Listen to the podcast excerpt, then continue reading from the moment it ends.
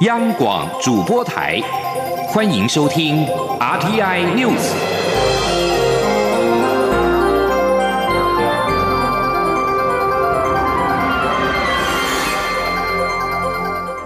听众朋友您好，欢迎收听这节央广主播台提供给您的 RTI News，我是张顺祥。中央流行疫情指挥中心推出 COVID-19 台湾防疫关键决策网，记录台湾从2019冠状病毒疾病疫情发生之初，到成为全世界防疫的模范生，这五个多月来的每个关键时刻做出的重要决策。除了让国人更加了解政府抗疫的过程，也希望将台湾的防疫模式分享给全世界。央广记者吴丽君的采访报道。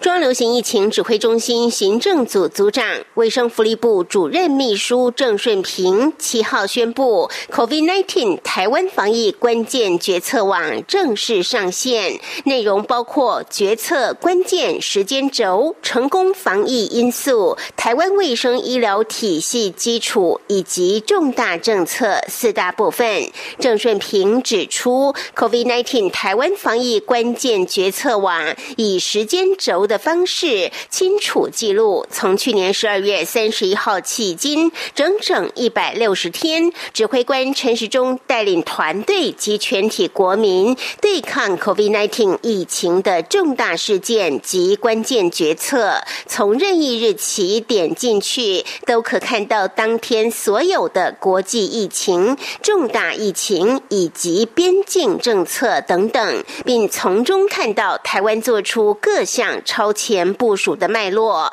还以不同的语言跟全世界分享台湾成功的防疫模式。郑顺平说：“那除了中文以外，我们可以看到英文的网址。”也可以清楚的呈现出我们这段时间的努力，让全世界可以看到台湾 model 是什么。那另外，如果中英文还不够，我们还可以选择不同的语言，包含日文、印尼文、德文等等，方便全世界的人来了解我们这段时间抗疫的一个经验。郑顺平进一步说明，在 COVID-19 台湾防疫关键决策网的横轴目录，还可看到台湾成功防疫的因素，包括台湾过去因应 SARS 的经验，还有中央疫情指挥中心以及资讯公开透明、良好的资源分配、及时边境管制、智慧社区防疫、先进的医疗科技以及优质国民。而只要点入其中任何一项因素，还会有更加完整的介绍。详情请至 COVID-19 台湾防疫关键决策网浏览，并欢迎大家踊跃分享。中央广播电台记者吴丽君在台北采访报道：台湾已经一连八周没有 COVID-19 本土的病例，中央流行疫情指挥中心的指挥官陈时中也在七号正式的宣布境内解封，同时公布台湾防疫的其中报告。内容指出，相较许多国家采取严厉的管制手段。台湾则多以指引等软性的手法来防疫，但成果远胜许多国家。陈时中强调，全球二零一九冠状病毒疾病的感染人数已经突破六百八十七万例，死亡人数也近逼四十万，而且近一周，包括了巴西、美国、印度跟俄罗斯，确诊数依旧是以万计，相当的惊人。他也呼吁国人，境内解封之后。防疫新生活越落实，边境开放才渴望越大胆。说起最近中国最出名的咖啡，应该就是小蓝杯瑞幸咖啡了。但这家进军美国股市的中国初创企业，却因为胆大妄为的。财务造假震惊了世人，促使美国政府决定要祭出重手，开始严审在美国上市的中企。在美中关系恶化之际，再添震撼弹。请听吴林康的专题报道。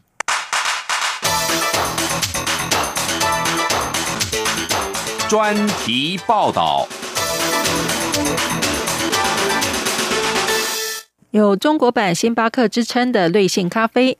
成立不过两年，就在二零一九年五月，以中概股最快速度初次公开发行股票，登陆美国纳斯达克股市，而且 IPO 才八个月就市值翻倍，一时风光无比。不过，瑞幸咖啡的窜红神话在四月二号一系破灭，公司自曝财务造假、美化账面，不但雄厚的买家名单不实，就连采购据传都存在虚拟员工，过程之离谱，犹如肥皂剧。对投资人来说，简直就是噩梦一场。受到瑞幸咖啡丑闻冲击，纳斯达克在五月针对欠缺会计透明度、由内部人士密集持有的中国公司，收紧上市规则。美国总统川普并在六月四号加码行动，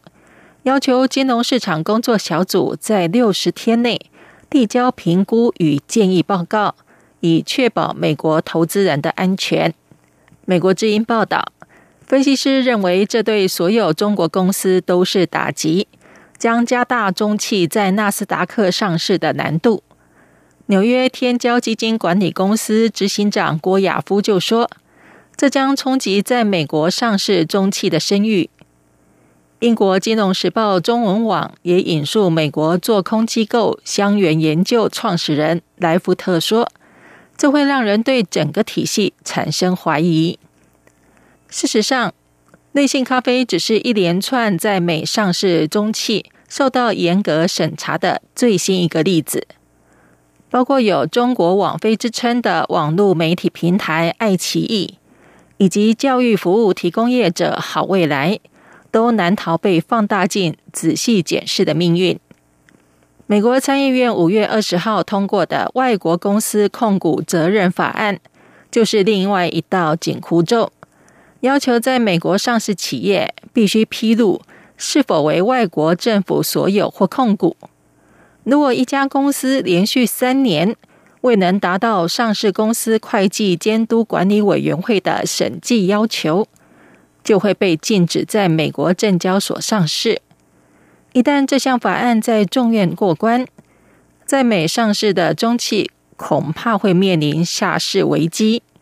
这些禁止中企的措施也受到白宫背书，好比美国国务卿蓬佩奥四号就公开赞扬纳斯达克最近决定收紧对中国企业的上市规范，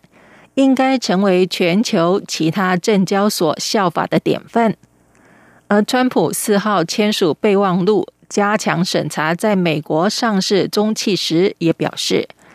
我们必须采取坚定且有秩序的行动，在不对美国投资人和金融市场产生负面影响之际，终结中国藐视美国要求透明度的做法。在全球最大的两个经济体正因为贸易战，俗称武汉肺炎的二零一九年冠状病毒疾病疫情。以及香港问题而紧张局势升温之际，川普政府决定正式在美国上市的中企问题，已成为美中关系的最新爆点。美国国务院主管经济事务次卿克拉奇就点出了症结所在。他表示，真正的问题出在缺乏透明度，也欠缺对美国投资人的讯息披露。不应该让任何国家向美国投资人撒谎，以创造不公平的优势，特别是在美国的主场时。这也就是说，在商言商，企业还是要用实力说话。内信咖啡的传奇破灭，只不过是让中气赴美回归到实力挂帅的基本面罢了。以上专题由吴宁康编撰播报，谢谢收听。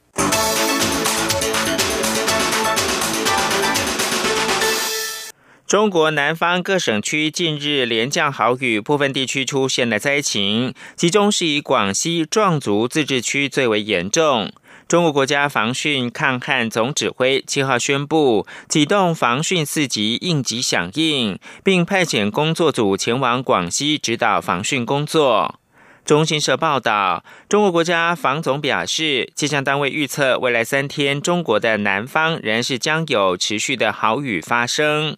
报道表示，一号以来，中国南方发生入汛以来最强降雨，江南大部以及华南中北部以及西南地区的东部等地区，累积的雨量达到一百到两百五十毫米。影响所及，广西、广东、福建、浙江、江西、湖南、贵州、云南等八个省区，多达五十二条的河流水位超出了警戒线。中国中央气象台七号进一步将暴雨预警等级调高到黄色，预计未来三天，江南、华南、西南等地区仍然是将有持续的豪雨，累计的雨量将会有一百到两百毫米，广西的北部可以达到三百到四百毫米，因此广西跟福建部分的河川水位将会超过警戒线。综合中国媒体报道，广西的官方七号表示，截至到六号下午的五点，洪灾已经造成全境三十余万人口受灾，其中一个人死亡，直接经济损失超过人民币三亿元。为此，广西已经在七号的上午十点，将重大的气象灾害应急响应提升到二级。继续把新闻焦点关注到美国。曾经担任参谋首长联席会议主席的前美国国务卿鲍尔七号表态，支持民主党籍的前副总统拜登选总统，成为十一月大选前首位公开力挺现任总统川普对手的重要共和党人士。非裔的鲍尔在一九九零年到一九九一年波斯湾战争期间领导美国军队，当时的总统是老布希。他后来又在小布希总统之内担任国务卿。路透社报道，他接受有线电视新闻网 CNN 访问时批评川普背离宪法，对国家和民主构成威胁。他又说，今年绝不可能支持川普总统。二零一六年大选也没有把票投给共和党同志川普。面对是否支持拜登的问题，鲍尔回答会把票投给他。而川普随后推文反酸鲍尔，真是个老古板。美国非裔男子弗洛伊德上个月底遭警察以膝盖压颈致死，引发全美各地抗议种族歧视的示威浪潮之后。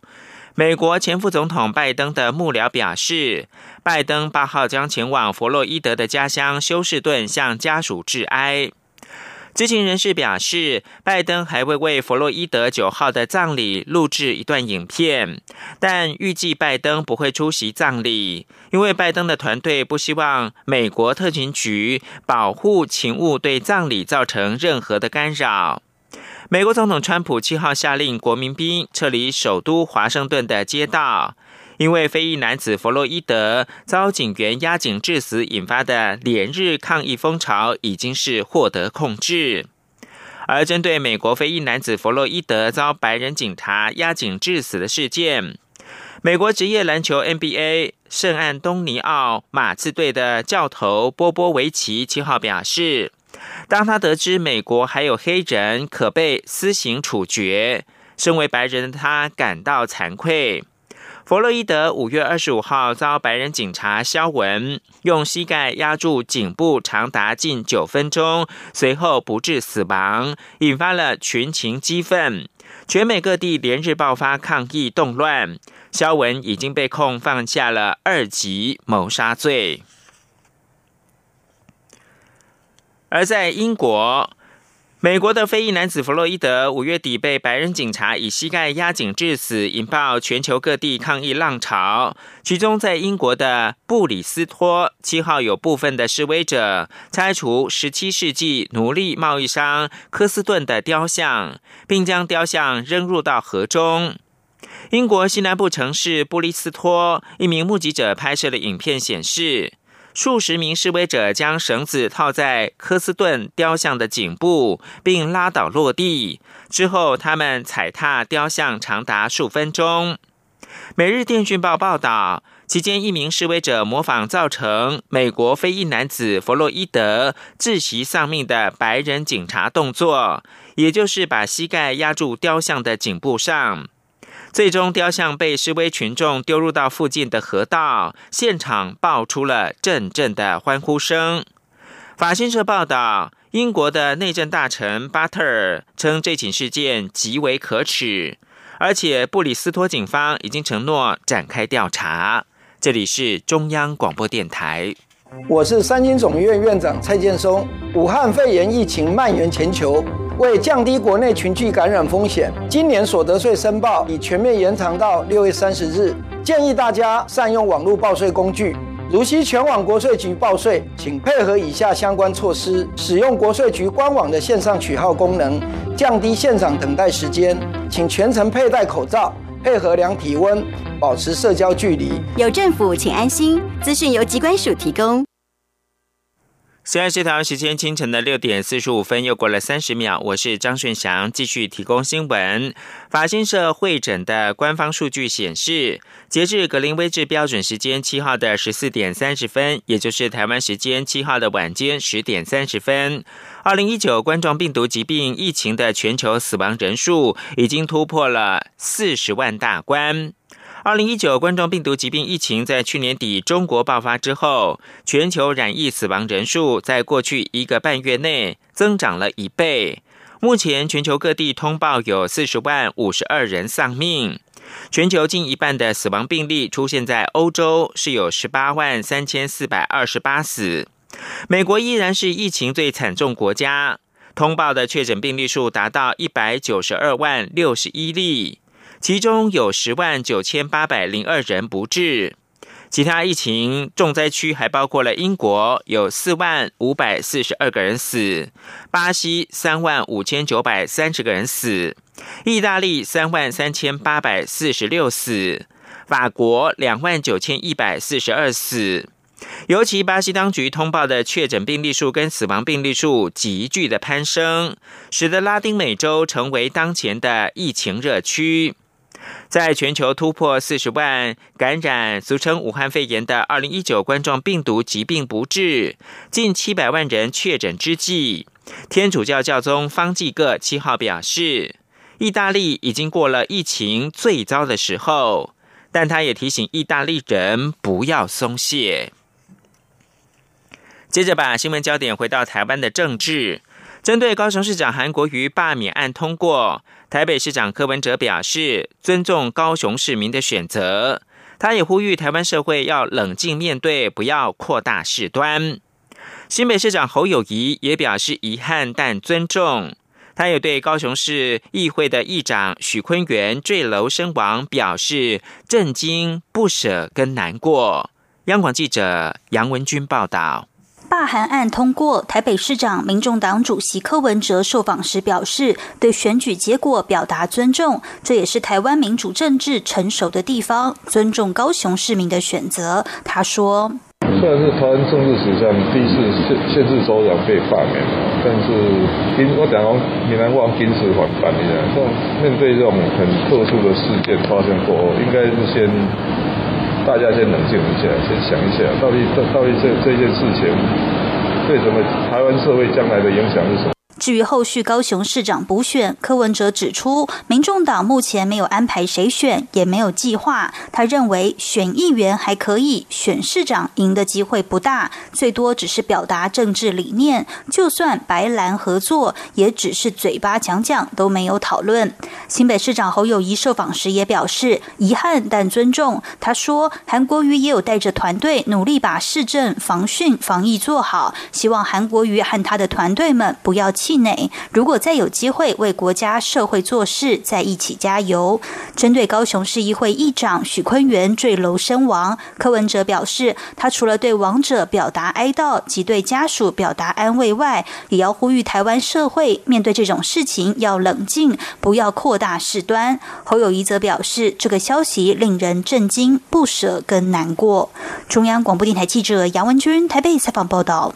高雄市长韩国瑜遭到罢免，他所引发的寒流，在短短不到两年之内，便从狂扫全台到几近消逝。学者认为，这种大起大落，短期间内将成为台湾政坛的常态。政治人物应该以韩国瑜的罢免为警惕。欧阳梦平专题报道。针对高雄市长韩国瑜的罢免案，六号进行投票，韩国瑜成为台湾首位被罢免的直辖市长。二零一八年六月，韩国瑜还是个淡出政坛多年，在接下国民党内无人愿意挑战的不可能任务后，试图在南台湾东山再起的高雄市长候选人，民调还远远落后民进党候选人陈其迈。二零一九年六月一号，韩国瑜在总统府前的凯道举行造势活动，号称现场挤进四十万人，人想要簇拥着他走进总统府。韩国瑜成为最快速崛起的政治明星，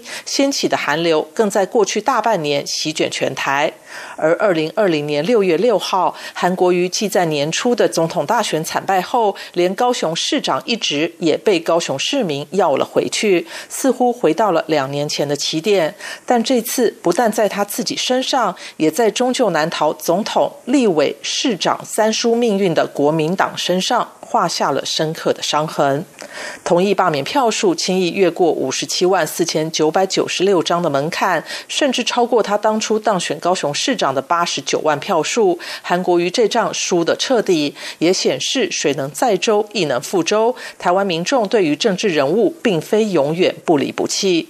东海大学政治系教授沈友忠便认为，现在资讯流通比较快，选民对于政党的认同也偏低。一则经过扩大解读或渲染的讯息，就很有可能造成一个政治明星的大起大落。这恐怕在短时间内会成为台湾政坛的常态。他说。那从太阳花之后，这些独立选民大概就是对于蓝跟对于绿都没有那么情感上的一个坚定的认同跟支持，所以他们投射到对于政治人物上面来讲的话，其实我们就是用一般口语上来讲，就是赏味期其实非常的短，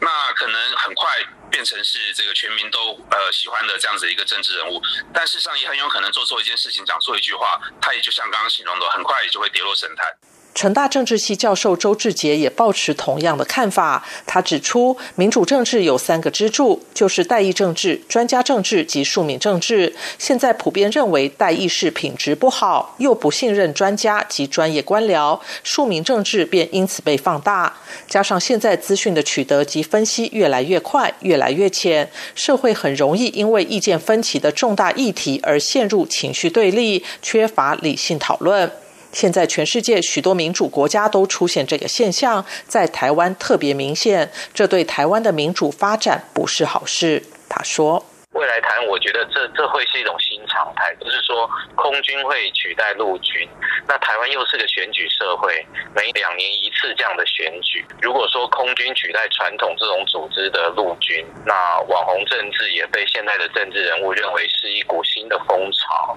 等于说理性去思辨一个政策，或是台湾超过一个月以上的这种公共政策的的的候选人就不讨喜了。好，所以我觉得。韩国瑜的罢免对台湾的民主政治其实也是一个警惕，也是一个警钟。在韩国瑜被罢免后，由死忠支持者堆叠起的韩流是否也将因此消退？周志杰认为，即使韩国瑜消失了，但他所掀起的风潮，或是韩粉支持的理念，以及对于执政党的忧虑或不满。并不会因此消失，只是可能不再以韩国瑜作为象征。他并指出，虽然韩国瑜指控民进党组成罢韩国家队赞助这次罢免，但九十三万同意票显然来自各个不同阶层的高雄市民，仍代表某种意义，对韩国瑜都是很大的伤害。他认为，韩国瑜短期内不宜再挑战任何党或政的职位。沈友忠也认为，如果今天罢免案投票率不高，是低空飞过，过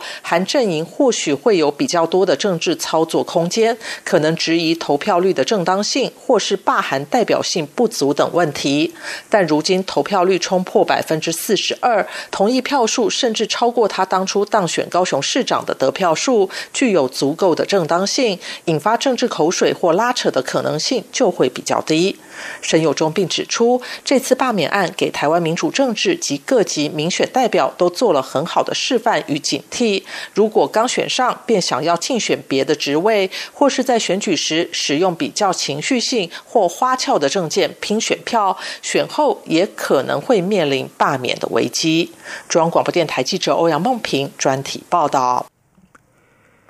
高雄市议会议长许坤元坠楼身亡，依法要报行政院备查，并函知市府。同时，依照高雄市议会组织自治条例，由议会决议补选。许坤元六号晚上从住家坠楼身亡。高雄市议会议长出缺，时值市议会第三届第三次定期大会期间，这个重大的意外，致议会议程以及议长是否补选，又是一大问题。